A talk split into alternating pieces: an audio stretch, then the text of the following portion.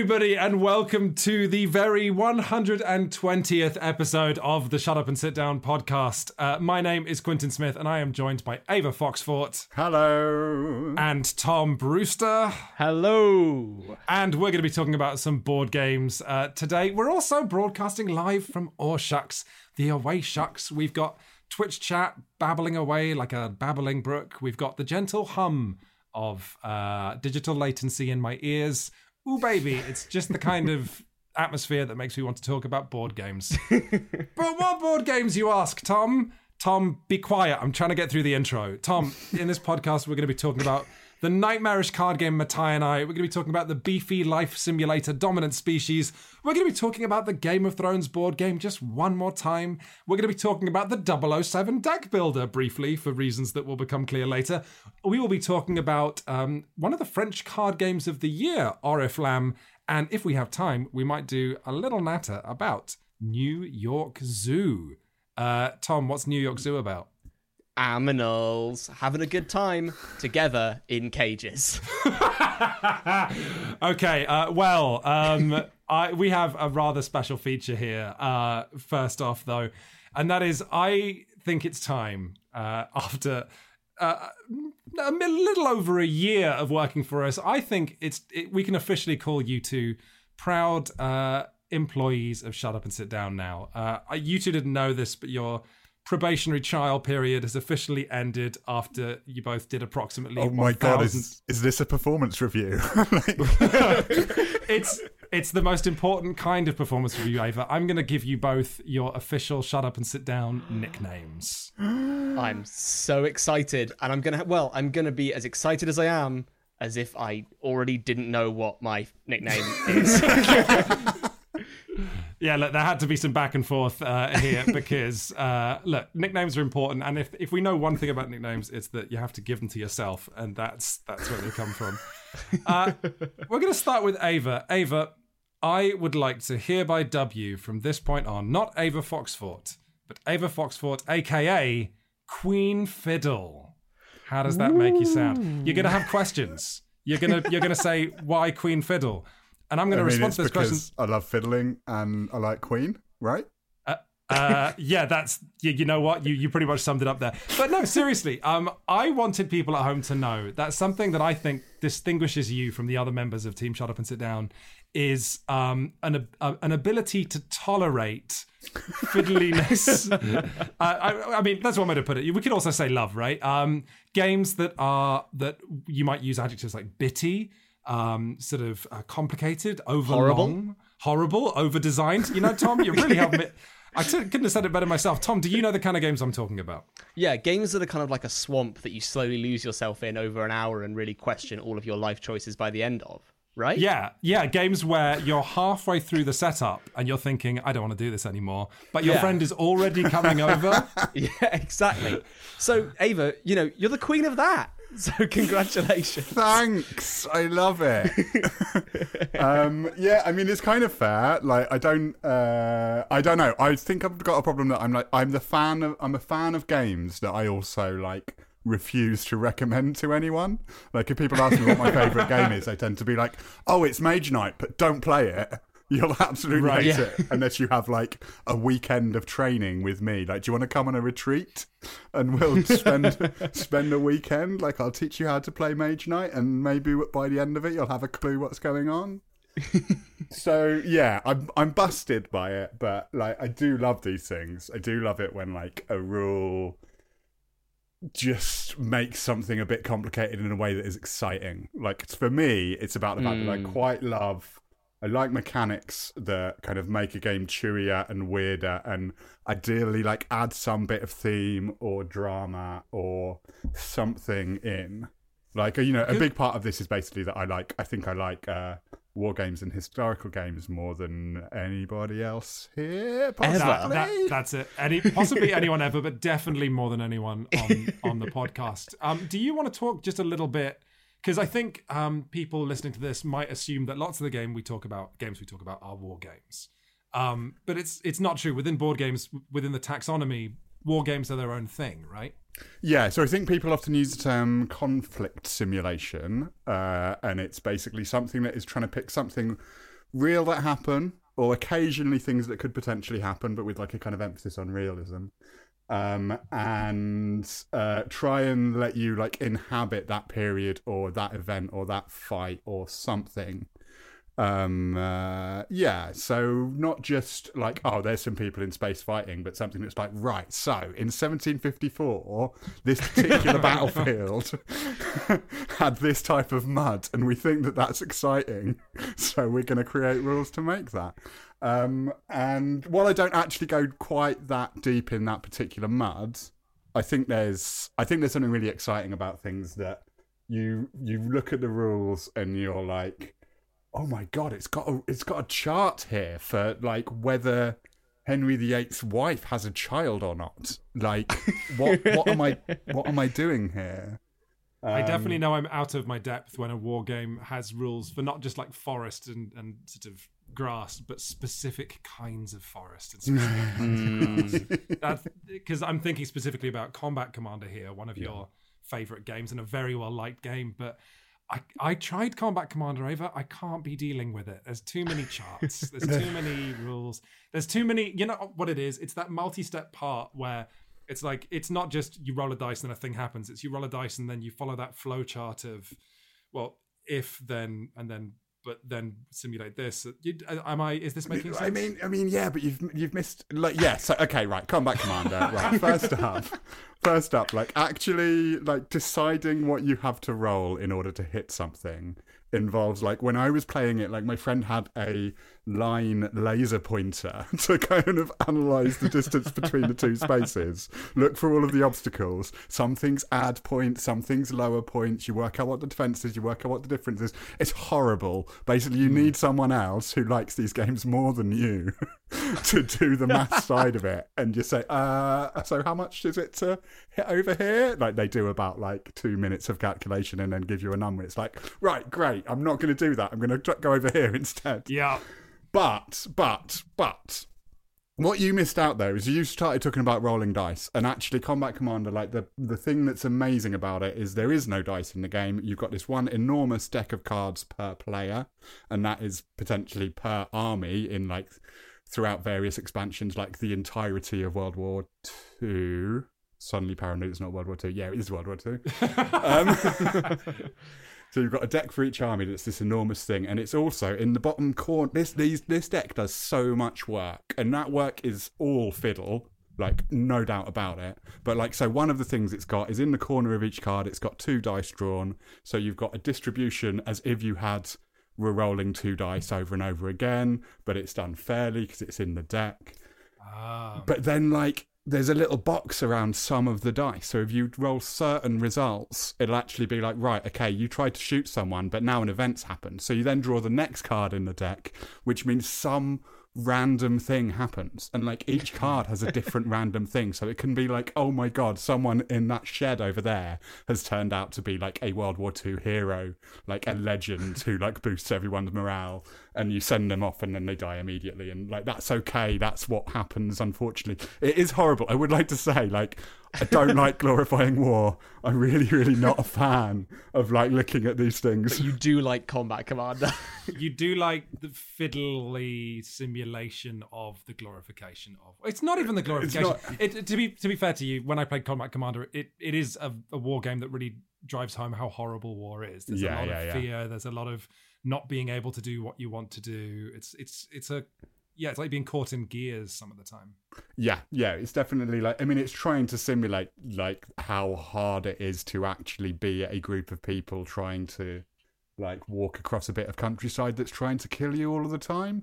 and it is quite bleak. Like, and I, you know, the last game of it I played, I remember spending like I think we were playing for like 3 or 4 hours, and I looked at the board and realised that nothing had changed in those 3 and 4 hours, despite the fact that both of us had our hearts in our mouths for the entire time.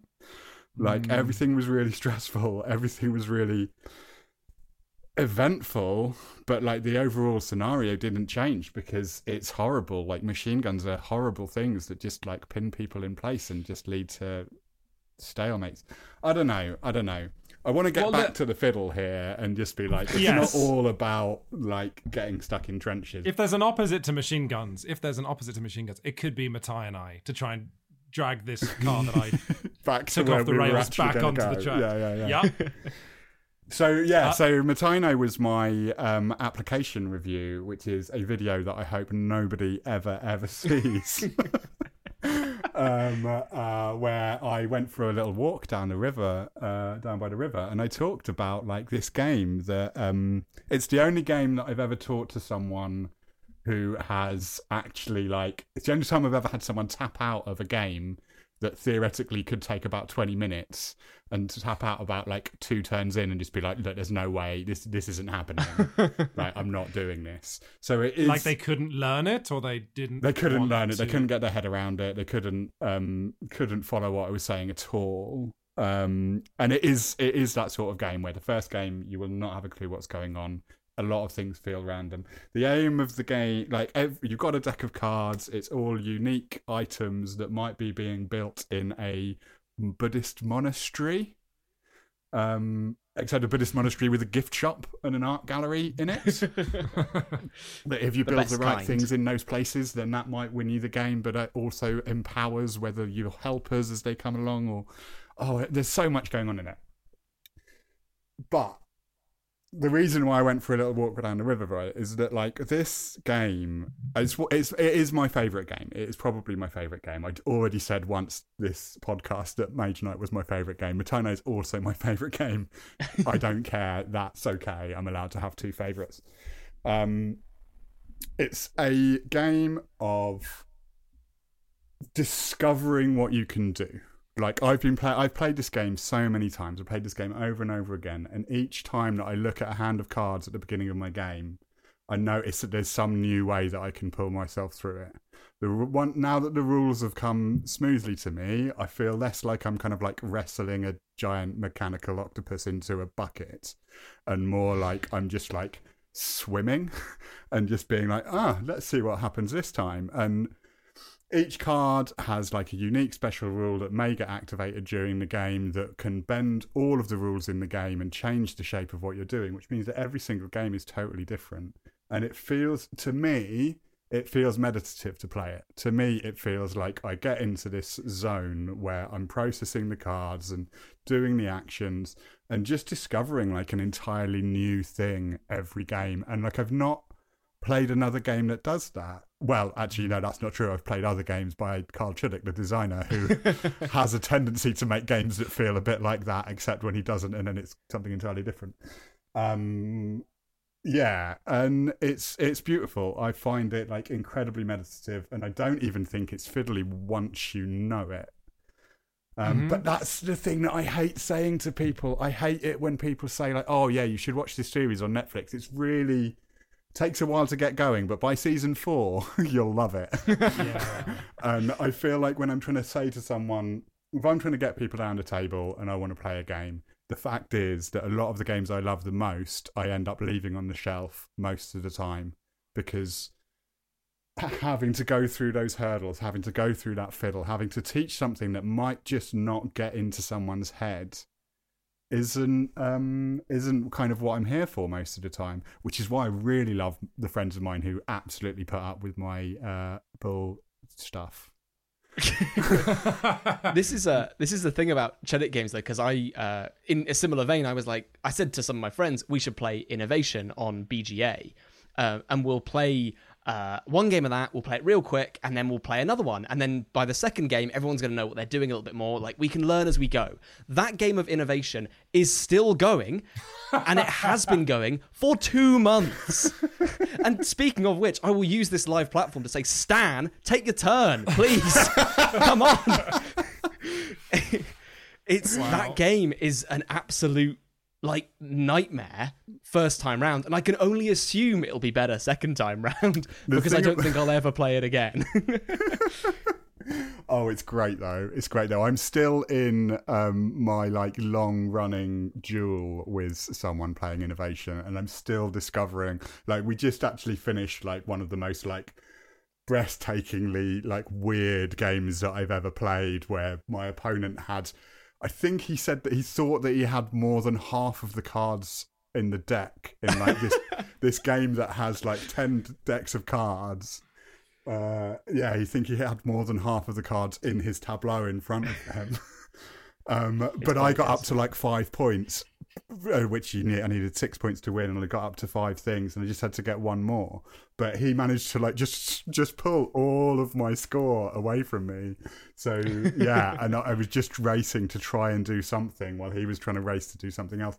And it's just so weird, and I love it. And every game is different, and every card feels broken, and like things feel incredibly powerful at the beginning, and then it turns out that things can be 10 times more powerful, but they will, I don't know. Well, Ava, so long as we've got you on the podcast, providing professional validation by you espousing your love for things that I cannot be bothered to play, let's talk a bit about Dominant Species, because this was a game that Shut Up and Sit Down bounced hard off based on one play a long time ago. And I think our experience of it was initially, just excitement to play the Dominant Species, this game that everyone espouses as so masterful. And we thought, oh, look, it's cool that GMT Games, a company that usually publish fiddly war games, have made a game that isn't a fiddly war game. However, Dominant Species has a lot of DNA in common with the same war games we were just talking about. Yeah. A lot of complicated sub-rules. I mean, I now have such a physical... sad response when I see that GMT manual, which are, they're all structured by numbers with decimal places. So you're not reading the introduction, you're reading introduction 1.1, and yeah. You're like, yeah, that, Tom knows what I'm talking about. After bouncing hard off a distant plane multiple times, I definitely do know what you're talking about, despite wanting to love that game. I'll get to it eventually. The problem with a distant plane, which I've not gone down to playing, it is one of the ones that I haven't. Like, is that what I will recommend is that actually you should try and play Cuba Libre first, which will teach you 80% of the rules. You're the 4 series Netflix person again. I hate myself. It's horrible. Okay, Dominant Species, right? So it does definitely share the DNA in that literally Chad Jensen designed both Dominant Species and Combat Commander. Oh, really? Yeah, who sadly passed away last year or a million years ago, or I don't know exactly how far in time that was. You've covered your bases there. Like, it could have been, I don't know. It might have been 3 months ago, and it would still feel like it was a year ago. So, but like, bless him, because I think he's a wonderful designer, and I'm really like fascinated by his stuff. And Dominant Species, I would say, is like in the 10% like simplest GMT games by quite a large margin. And it's actually got like a manual where the text is just a little bit bigger and it's a little bit easier to kind of sink into, but it is ridiculous. Dominant Species is a game set in 90,000 BC, in which you play not a species, but like the stochastic forces of evolution upon a family of species. So you might be my favorite. I mean, or the way I describe it simply is, you don't play a spider, you play all spiders. Yeah, you can literally play all spiders at the same time in this game, or you might be all lizards, or you might be all mammals, or whatever. You pick a thing. Each possible like species family that you can take has their own unique special ability that bends some of the rules, and it's a game of trying to accumulate victory points because there's an ice age coming and everyone's going to die soon, which feels real. And yeah, it is. It's a bear to learn. It's one of those ones that has like, so there's two different concepts. Like, it's an area control game, which means that if you've got the most pieces in a space, you'll get victory points for it at certain times. But also, because it's about survival of the fittest, as well as potentially having the most cubes in a place, which is having the most species in a region, you may have dominance of that region. And you have dominance of that region not from having the most, but being the best adapted to it. So if you are spiders and you love eating insects and being in the sun, you're on a tile that's got 3 insects and 3 suns around it, you're going to be doing better than the amphibian that only likes eating grubs. I don't know. So you might be dominant in something because your symbols match up with the symbols that are on a place and they multiply together, and that means that you're the best adapted to that particular environment at that particular time. So already you've got like two different competing layers of like, am I the best in this area? And those also win you different things. Like having the most species in an area wins you points. But if you're dominant in an area when it gets scored, you get to take one of these like ludicrously powerful, occasionally terrible, like occasionally bad for you, dominance cards from the side of the board. That let you do some completely game-bending thing. You know, you might end up annihilating. Is that evolution? Sorry. Yes, yeah, evolution. Well, I think they're just called dominance cards. Sure, but thematically, is your species? No. You see, like, but the thing is, everything in this game is evolution. Like, I just want to read you the turn order. Like, oh, I love this, yes. So obviously, like in every game, the first thing you do on a turn is you establish initiative, like who's going to be going first, who's doing the best at that moment. Then you go through a little flowchart of adaptation, regression, abundance, wasteland, depletion, glaciation, speciation, wanderlust, migration, competition, and finally domination.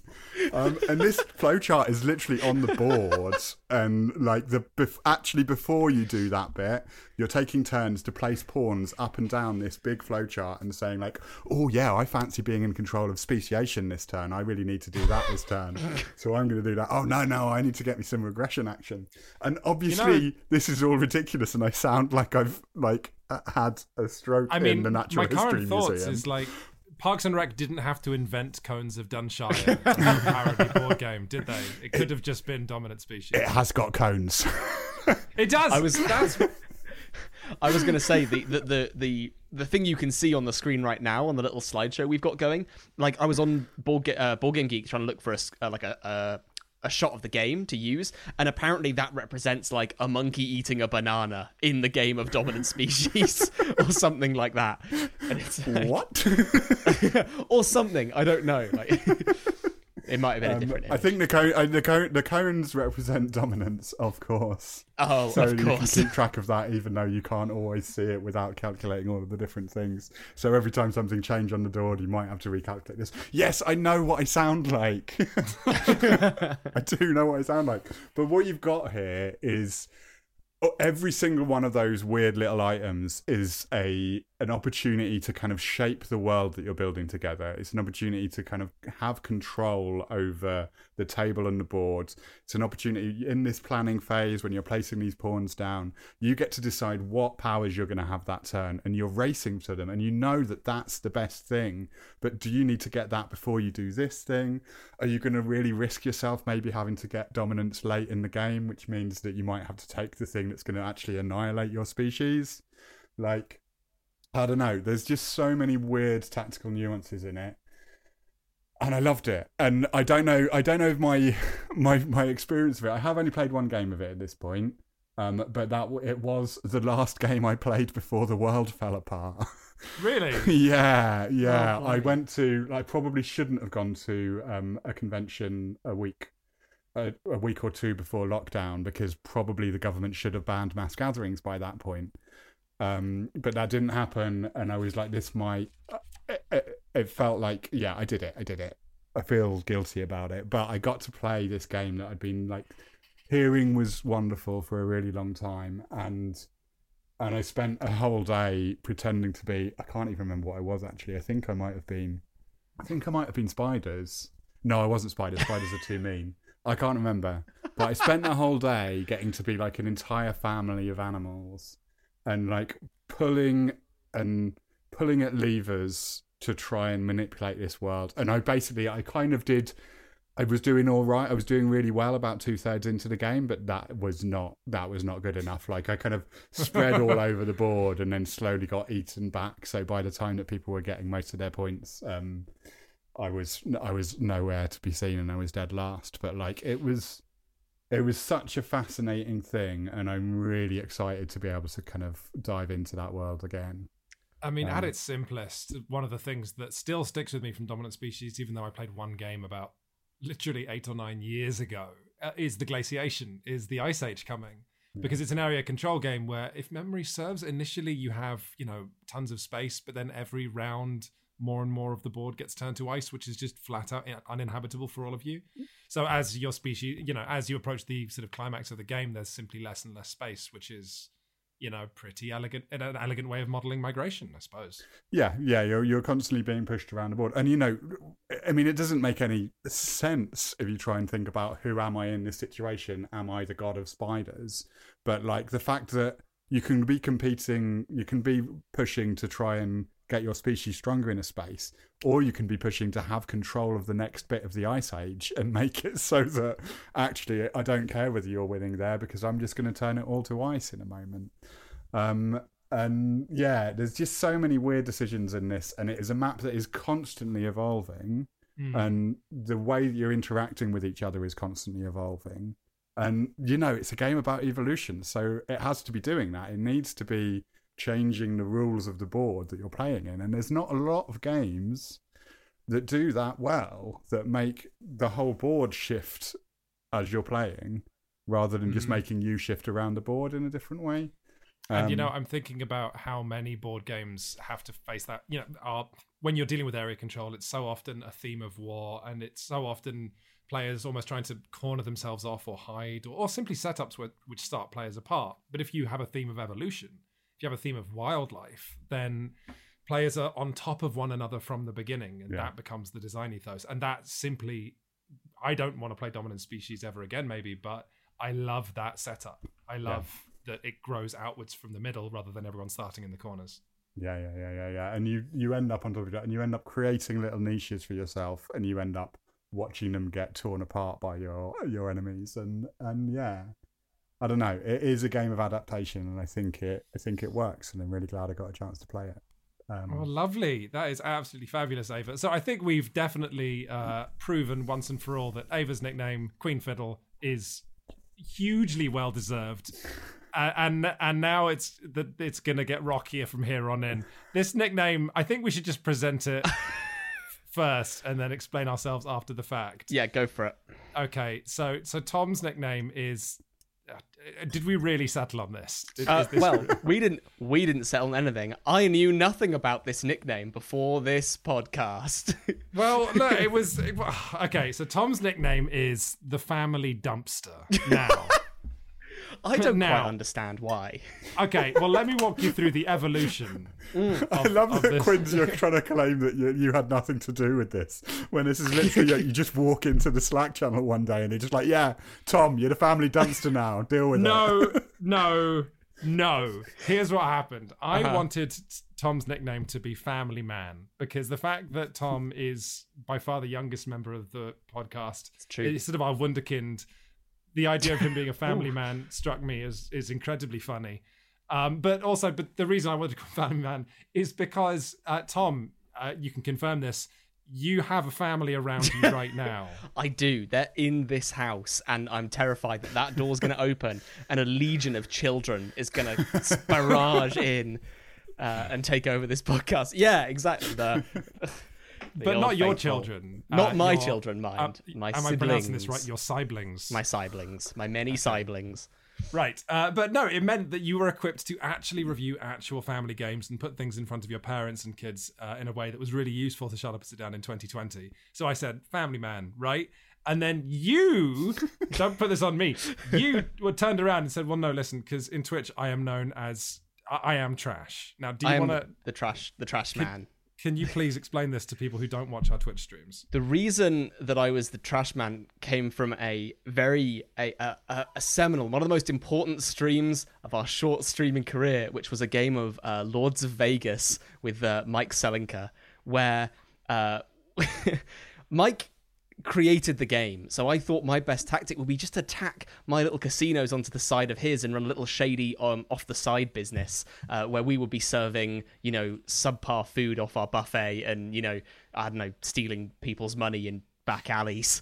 And very quickly, the trash casino slowly usurped Mike's casino, and I think I ended up winning that game, which was quite ferocious. And Twitch the whole time had my back because I became a vessel for the trash gang for all of Twitch. This is on YouTube, right? You can see this full playthrough of Lords of Vegas. You, Matt, the designer, Mike Selinker, and Mike's best friend. Yes, and it's about 5 hours long, if I recall correctly. It's one of the longest streams. Okay, but apparently the greatest game of Lords of Vegas in the world ever. Yes, it was quite something. There were dramatic swings in that game. We played with the Underworld expansion, which really adds some spicy twists to the formula. Okay, so something. Then I was instructed to attach trash to your name, so that's how we ended up with the family dumpster. Yes. Now, I'm not saying that this is going to stick around. However, as nicknames go, I will be trying my hardest to make this stick. You're like the school bully. No, I just really like the abbreviation Mr. Dumpster. I prefer Mr. Dumpster. Okay, it's Trash Gang or the Lord of the Trash when I want to feel regal, and then Mr. Dumpster when I'm in a business call. Oh, that's fine, but then your first name could be Family, so Mr. Dumpster. So I don't know. Hey, my name's Family Dumpster. Nice to meet you. Or Mr. F Dumpster. I like Mr. F Dumpster. Mr. F Dumpster. Okay, good. We've secured. Now, I'm not going to try and do a good seg here. So, Tom, let's talk about your internship video to join Shut Up and Sit Down, because that was the Game of Thrones board game, wasn't it? Oh boy, was it! It was the Game of Thrones board game. It's not the slide that's on screen. That's Oriflamme, but hey, there it is. Hey, so. I did the Game of Thrones board game for my application video, which, again, I don't want anyone to ever see, ever. And very soon afterwards, you and Matt published your review of the Game of Thrones board game and trashed it. It's worse than that, because there was a written review before that, like 6 years ago. It was positive. Yeah, that was positive. So the official Shut Up and Sit Down opinion on Game of Thrones was that it was good. You sent in a internship video praising it, and then I published a video re-review going, it's rubbish. Going, psych? Yeah, basically. And yet, despite my best efforts on not wanting to hire you because we disagreed, here you are anyway. Unfortunately, yes. That was actually, you assessed all of the... applicants, I believe, based on whether or not you agreed with their takes, and if you didn't, then just straight away go on. I knew that for Shut Up and Sit Down to thrive, we needed more people who thought only like me. Exactly the same. Yes, it got you this far, so hey. It literally did. No, it didn't. Actually, it didn't. So, what is your relationship to the Game of Thrones board game then? So, the reason that I covered it, I think it's interesting because I think that I now understand why it was definitely the game that I wanted to cover more than I did then, I guess. So, like, the thing that's like so important about the Game of Thrones board game for me is that like my early university experience, which was when I was filming that review, was mostly sort of comprised of like Monikers and Avalon and games that could like cope with having lots of people and games that were really simple to teach. And Game of Thrones was something that I played a lot before with friends from home, but it was the first sort of proper like tabletop game that I sat down to play with like my close group around me in my halls of residence. And there's something about like that box that like just grabs people's attention, like when you put it in front of them. Like the theme draws people in because people know Game of Thrones and people know like what to expect. But like I think that more than that, like the idea of that game like drags people in as well. Like the concept of at that point, like in their life with board games, the concept of like playing this like grand kind of like strategic box was just so like deeply appealing. And like I think ultimately, like, what made that game into something bigger than itself was how I saw people respond to losing in that game. Because previously, like, tabletop games, for me, kind of served similar competitive instincts to, like, video games. There were, like, chances to be better and meaner and faster than your opponents. And all of my games of Game of Thrones were, like, definitely occupied with that before I started playing it with people who it was their sort of first time approaching board games. Because... when I brought it to them, they approached it more as like a piece of theatre or like a game that is surrounded by this role play. Like it's sated with this history for me because it's this cornerstone of introducing people to bigger and bigger boxes. And because the people that I was introducing it to weren't so focused on things being competitive, but were keyed into just like enjoying these strange games that were put in front of them. And like, you know, I could have done an application because we ramped it up. Like I eventually got hooked on TI and Pandemic Legacy and Root and Concordia. And then eventually Season 2, like the Pandemic games were so important to like my early like university experiences of board games. Like, and then eventually going to this copy of Blood on the Clock Tower that I made out of a cardboard box. Actually, no, I tell a lie. I made it out of a copy of a game called Libel, which was made by one of the stars of Coronation Street after he got sued for libel. But that's a story for another day. Wow. But then what was so exciting is that then those friends started to get into other games from there. Like one of my friends just got really hooked on Mintworks, which was just bizarre, like to see the way that like that group like rapidly expanded. So it's straight, like it's not a game that I'm like, I want to like dive in to again anytime soon. Like I'd often rather just sit down to something like TI, because Game of Thrones can take as long as TI on a good day. But it's still got this place in my collection because it's so important to that collection. I think there's something quite interesting in that, like, I'm pretty sure that at that time when Game of Thrones was kind of, Game of Thrones ruled the world for a while. I mean, actually, once you take in the TV shows and stuff, but like that board game at that time, when it was Twilight Imperium 3 that had such a reputation for being so too dense, too long, we actually need 2 days to play that, and was that much more complicated at the time. Game of Thrones felt like the thing that you could get people about excited about doing for a day. Like it had I think I wrote a thing ages about like the idea of something being ludogenic instead of photogenic. So like something that people want to play, they look at it and they're like, oh God, that's going to look, I can picture what we're going to be doing. I can think about the story of it. It's got all of these elements that, And I think that now the problem is that Twilight Imperium 4 kind of like smoothed so many of the rough edges off that comparing it to Game of Thrones, the second edition, it's just horrible. I mean, like, you know, we've called me Queen Fiddle, and like, I so despise the rules for ports in Game of Thrones. I was gonna say this. This relates to what both of you are saying, because my wife would never ordinarily play a game like the Game of Thrones board game, but when the TV series were big and she was writing roundups for websites, she wanted to play. And she lost. And she lost because she didn't understand the port. And in describing... what happened next is exactly what Tom was describing of his friends caring about the piece of theatre, because my wife was playing the Lannisters, and she said... the idea that she didn't understand how boats worked and therefore scotched her entire assault of Westeros was so thematic to her that she was... I've never seen someone be so thrilled that they didn't understand a rule that was poorly written. Like, absolutely bonkers. I think like that's the crucial thing is that a game like it's a fiddly game. Like for people that don't play board games, especially, like it's this fiddly box with like heaps of this strategy. And it's such a step up from Monikers and Avalon, which is what I was playing previously. But that becomes a part of like the sell for why like my friends got excited about Game of Thrones. It was like, hey, we're gonna play this big box, it's gonna be fiddly and it's gonna be crunchy and mean, and that was because it just lends itself so well to the theming. It's the perfect thing to bring into like a group like that. But it's not anymore, because I'm not allowed to have that opinion because... Oh dear. Well, I think you two have really helped to navigate this segment. I thank you so much for introducing yourselves a little bit more to our audience, because after the work you two have both put in this year, I certainly think you deserve a little more TLC.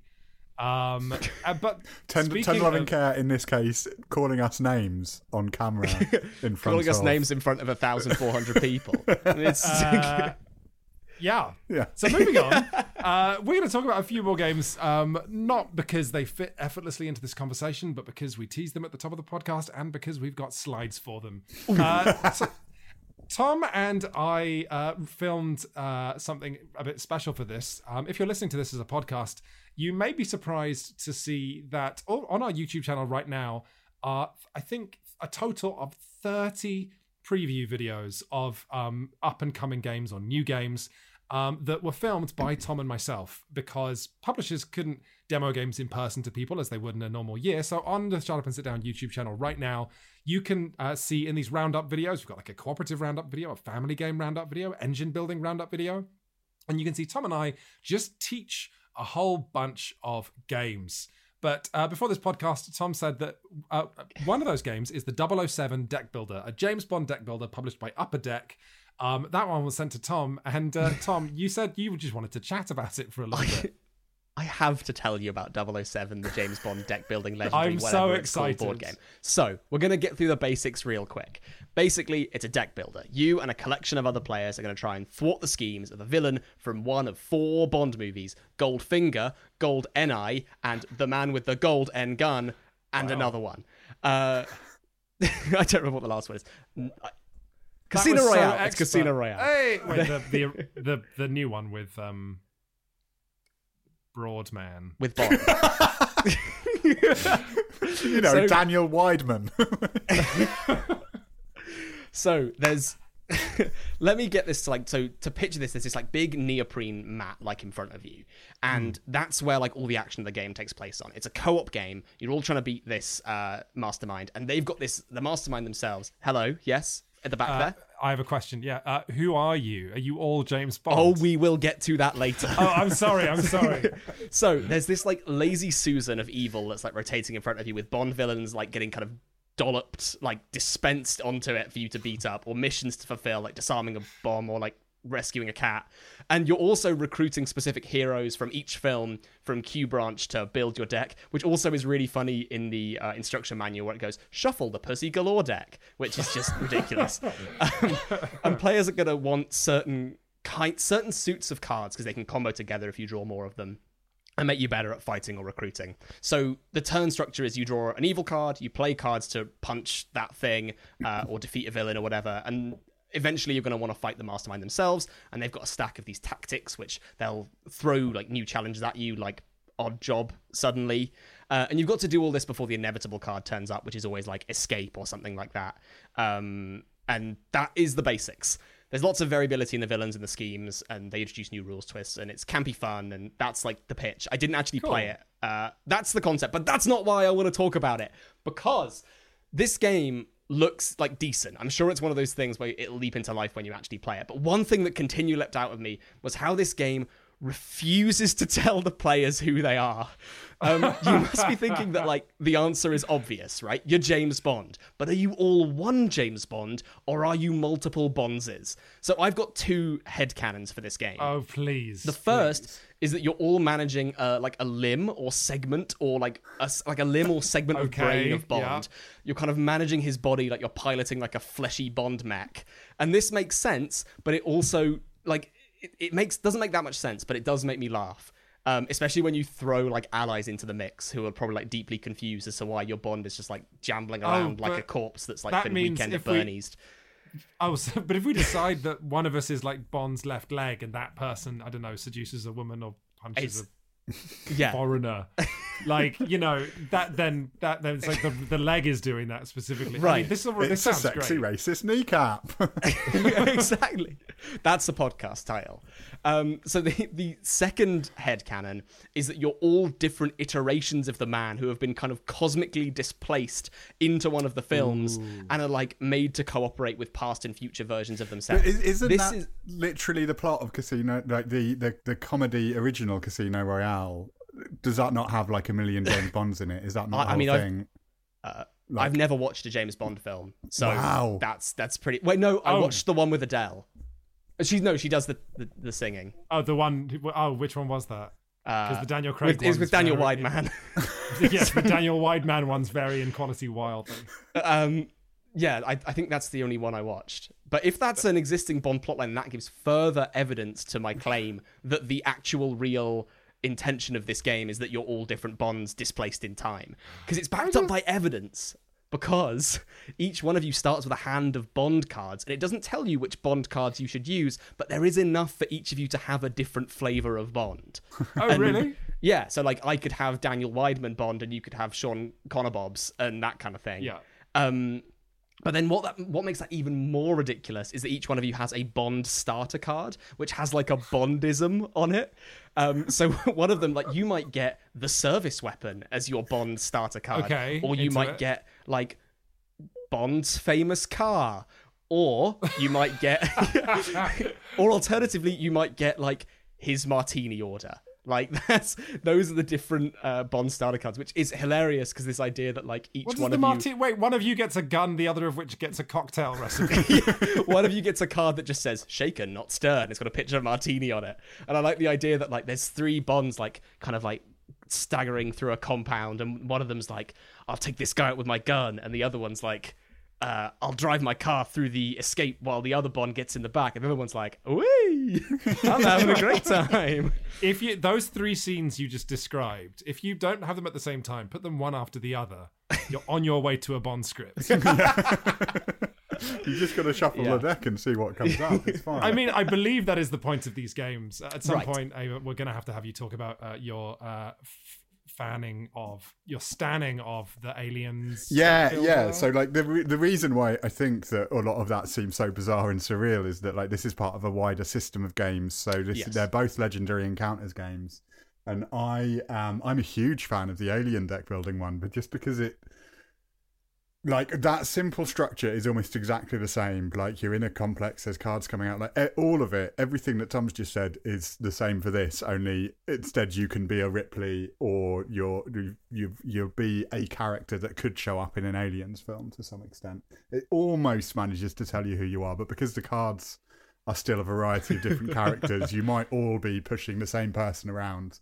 So it is actually a bit Magic Maze, only in terrifying space with monsters, but within that framework of like quite a straightforward, like a simple thing that's been applied to lots and lots of different genres. The Alien deck building game to me has some of like the cleverest individual cards and weird little mechanics that I have ever seen on a piece of cardboard. Like the things it does, and I don't want to actually talk about them because they're effectively spoilers, are so clever. And I really hope... I haven't heard that there's many others in that series that nail it quite as well, but I think the Alien deck building game does some really smart stuff. Oh, sorry, Ava. Did you want to keep going? No, because I've forgotten because you interrupted, so now I don't know what was coming after that, but... Wow, good work me. I was going to say there are no less than two official Aliens games in the Shucks preview videos. There's Aliens Bug Hunt. Which we're playing later, actually. Aliens Bug Hunt, I was really quite impressed. That's also by Upper Deck, and you can see me teaching that game in the cooperative bundle of Shucks previews on YouTube, and I was really quite impressed by the variety of ways that game is quietly innovative. There's also a Aliens game by Gale Force 9, which resembles Star Wars Imperial Assault, but with aliens instead of Star Wars people. So if either of those two things sound like your kind of thing, that's over on YouTube. But with just 10 minutes left to go on the podcast, we have another couple of games to quickly rush through. And the first of that will be Oriflamme. Oriflamme was given a French, I believe, Game of the Year or Card Game of the Year award. I need to stop looking at Twitch to be very excited as to when Matt will load the image. Hey! Oh, he's good, isn't he? He's good. So Oriflamme is a thinky, bluffy, lighthearted card game that I think, if you like Coup, which certainly should describe a lot of people, Oriflamme is very similar in length and tone. It's kind of like Coup meets Game of Thrones meets building a really long line of cards in the middle of the table where lots of people die a lot. So in this game, you've got 10 cards in your color of sort of generic fantasy betray noble person. These 10 cards are the archer, the soldier, the heir, the spy, royal decree assassination, and others. But at the start of the game, all players will randomly not have three of those cards. And then on your turn, all you do simply is play cards into a row face down in the middle of the table. So if I was taking the first turn of the game, I would take one of my 7 cards and put it face down. If Tom was next clockwise, Tom would choose one of his cards and put it down. And then if Ava was next, they would put down one of their cards. But all these cards would be face down. So we've now got a row of 3 cards, right? Then as we go through the row, let's now fast forward to turn 2 so the row's bigger, right? So we all have a couple of cards in it. We will then go through that row from beginning to end. And so let's say it's Tom has a face down card first. Tom will then decide either to keep that card face down, at which point it gets a victory point token, Or Tom flips it up, revealing to the whole table what it is. Let's say it's a soldier, and then you do whatever's written on that card. So if it's a soldier, you get to kill an adjacent card. Doesn't matter if it's face down or face up. If it is, you know, a lord, you're going to get that lord, upon being revealed, is going to get points for as long as it's adjacent to other cards of your color. But the real sort of way that the fun and the idea of the game is that cards that are secret remain secret and remain gathering victory points forever. And then when you flip them face up on a later turn, any victory points that are on them, because it's been face down for 3 or 4 turns, you get all of them when it turns face up. But about a third of the cards in the game kill other cards. Oh, so the whole game is going, okay, can I leave that card face down and then have a big payday later? Or is someone going to assassinate or arch or snipe? Arch was meant to be an abbreviation for archer there. That didn't really work. Or soldiers are bludgeoning things to death. So, and then, of course, predictably, there is a card which called Conspiracy that when you turn it face up, it does nothing but double the amount of victory points that were sat on it before you turned it face up. So, you know, you've got cards which are ambushes and traps, and you've got people going, okay, if that's a conspiracy, I need to kill it now, but if it's an ambush and I kill it, I'm going to get in trouble. So it's a lot of very gentle bluffing, a lot of... The thing I will say about Oriflamme is that it is fun decisions from start to finish, and it is fun surprises from start to finish. It is incredibly simple to teach. It is marvelously... kind of quick to play. The whole game from rules teach to finish is easily done within 20 minutes. And honestly, I don't have much to say about it besides I really enjoyed it and I'm looking forward to playing it some more. Tom, Ava, you could really thicken up this segment by asking me a good question. But we could just move on. I refuse. You know, it sounds a little bit to me like a game that I got recommended a while ago called Brutal Kingdom, which is published by Cosmos. I can't remember who it's designed by. But there's similar little games that, like, I think those... I've got so much time for those games that just effortlessly go from opening the box to stabbing your friend in the back. Yes, incredibly okay, quickly. You know what? You've set me rolling again. Thank you, Tom. So the thing about Oriflamme that's nice is the first thing that anyone does on the first turn is put a card face down, and immediately the game's off. Like the game is set at the foot, because it's that like, well, what's that?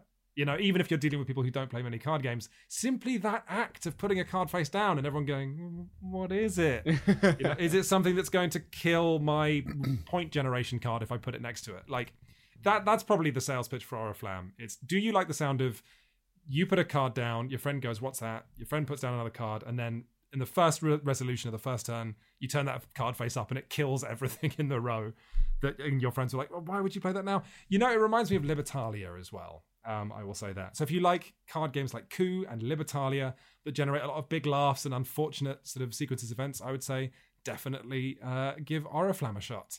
And probably not covering it properly in the podcast, but just teasing maybe more coverage on the site. Should we talk about New York Zoo just a little bit, Tom? We can just have a little sprinkle. Maybe we should, maybe we'll have to give a tease. This is something we've never done before for next week's podcast. I love it. Whatever.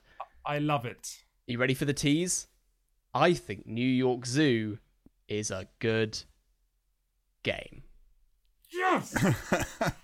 You heard it here first, everybody. Well, probably not, because I think other places are talking about this being a good game. This is by Uwe Rosenberg, right? Yes. It's Uwe Rosenberg, published by Capstone and Feuerland.